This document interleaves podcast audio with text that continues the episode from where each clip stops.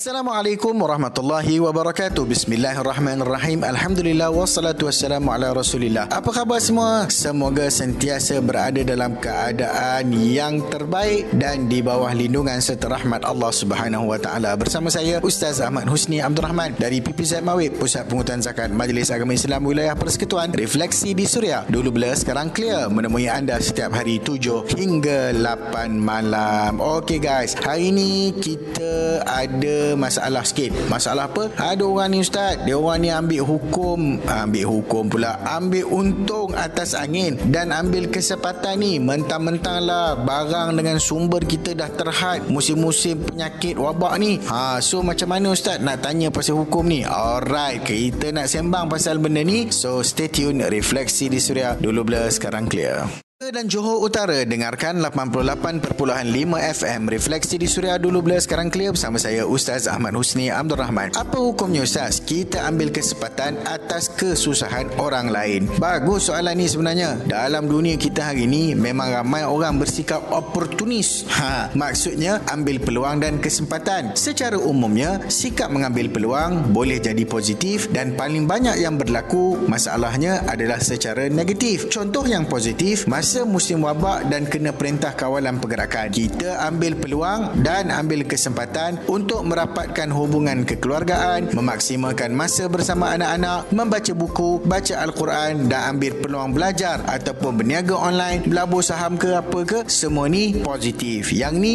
okey. Tapi jika kita ambil kesempatan atas kesusahan orang lain dan memanipulasi secara negatif, tak kira masa darurat ataupun masa-masa mana sekalipun, yang ni memang dilarang dan dikeji oleh agama. Nak tahu lagi? Relax dulu, jangan ke mana-mana. Refleksi di Suria dulu blur, sekarang clear.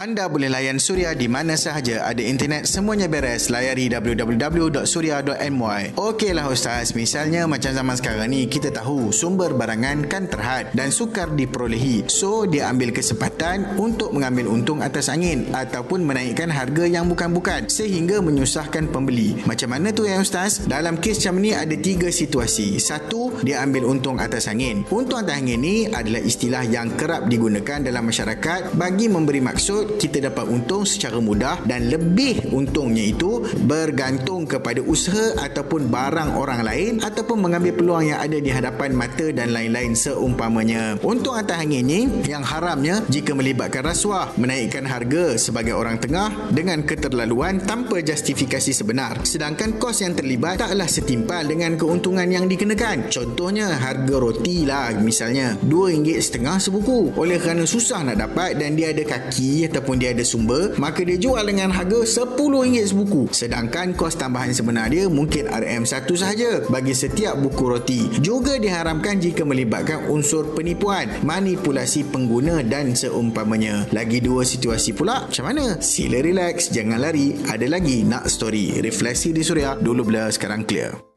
Cor orang Ipoh tu Cik dengar 96.0 FM Refleksi di Suria Dulu bila sekarang clear Bersama saya Ustaz Ahmad Husni Abdul Rahman. Kita bincang hukum mengambil untung atas angin. Okey Ustaz Continue lagi dua kes tu macam mana? Alright Yang kedua Menaikkan harga kerana kesusahan mendapatkan barangan. Secara asasnya Ambil untung lipat kali ganda dalam perniagaan Bukanlah sejenis riba Dan diharuskan. Maksudnya dibolehkan Selagi mana tidak membawa kepada penindasan dan dan kezaliman. Tapi jika menaikkan harga barangan tu tak munasabah langsung, ini sudah termasuk dalam kategori penindasan dan berlaku kezaliman. Maka perbuatan ini adalah berdosa kerana sifat menindas dan menzalimi tersebut. Okey, situasi yang ketiga, monopoli barangan ataupun istilah syaraknya adalah ihtikar. Ia bermaksud kita beli dan monopoli barangan yang disenaraikan sebagai makanan keperluan kebutuhan asasi daripada pasaran ketika barangan tersebut amat diperlukan oleh pengguna. Barangan tersebut dihimpun kemudian disorok. Tujuannya untuk kita naikkan harga berlipat kali ganda kemudian kita jual sedikit demi sedikit dengan eksploitasi keperluan orang ramai. Ha